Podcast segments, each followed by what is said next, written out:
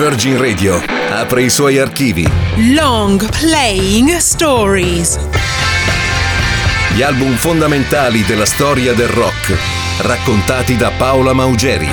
Long Playing Stories. Ladies and gentlemen, benvenuti a Long Playing Stories on Virgin Radio. Sono Paola Maugeri e oggi vi parlo dei Cult del loro terzo album Electric, un salto nel mondo hard rock per Ian Asbury e Billy Duffy che dopo Dreamtime del 1984 e Love del 1985 entrano in studio ed escono il 6 aprile 1987 con 11 canzoni e un album pieno di accordi e melodie elettriche che arriva al numero 4 in classifica in Inghilterra.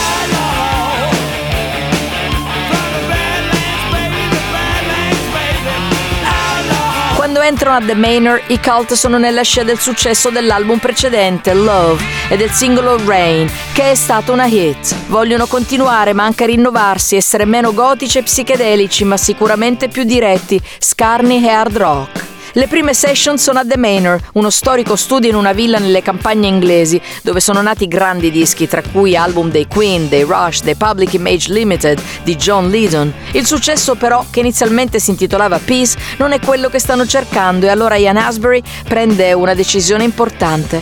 Chiama un produttore americano che fino a quel momento ha lavorato solo con artisti hip hop come Beastie Boys, Run DMC LL Cool J e ha prodotto un classico del thrash metal, Rain in Blood degli Slayer. Il suo nome è Rick Rubin.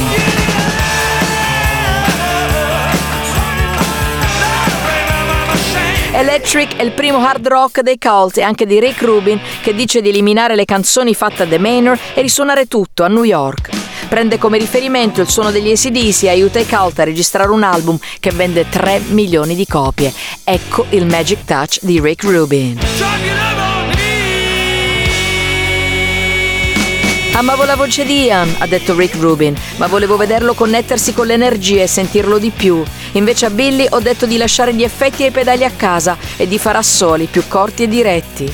Nel tour successivo negli Stati Uniti, ad aprire i concerti dei Cult c'è un gruppo emergente ancora sconosciuto, i Guns N' Roses. Dieci canzoni ed una cover di Born to be Wild degli Steppenwolf e i Cult sono una delle band inglesi più importanti degli anni Ottanta che parte alla conquista dell'America.